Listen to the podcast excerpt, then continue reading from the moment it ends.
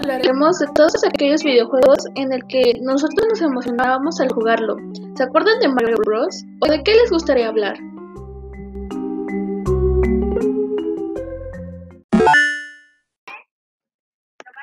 Mario Bros. es un videojuego de arcade desarrollado por Nintendo en el año 1983.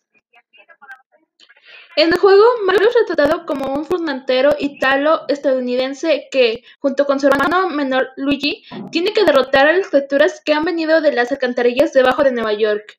El juego se centra en la exterminación de ellos, volteándolos sobre sus espaldas y pateándolos.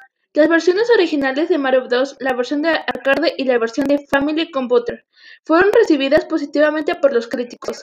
Aunque este juego fue considerado como el primer juego de hacer debut, el personaje de Luigi en realidad apareció meses antes en el juego Mario Bros. The Game y Watch del mismo año.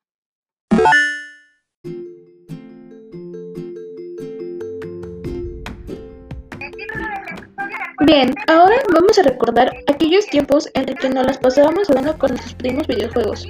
¿Se acuerdan? Los invito a que con todas aquellas personas que ustedes jugaban, primos, amigos, vecinos, con sus papás, podrán recordar esos tiempos. Mario Bros. es un juego demasiado divertido y que poco a poco se ha ido desapareciendo. Pero vamos, vamos a jugarlo.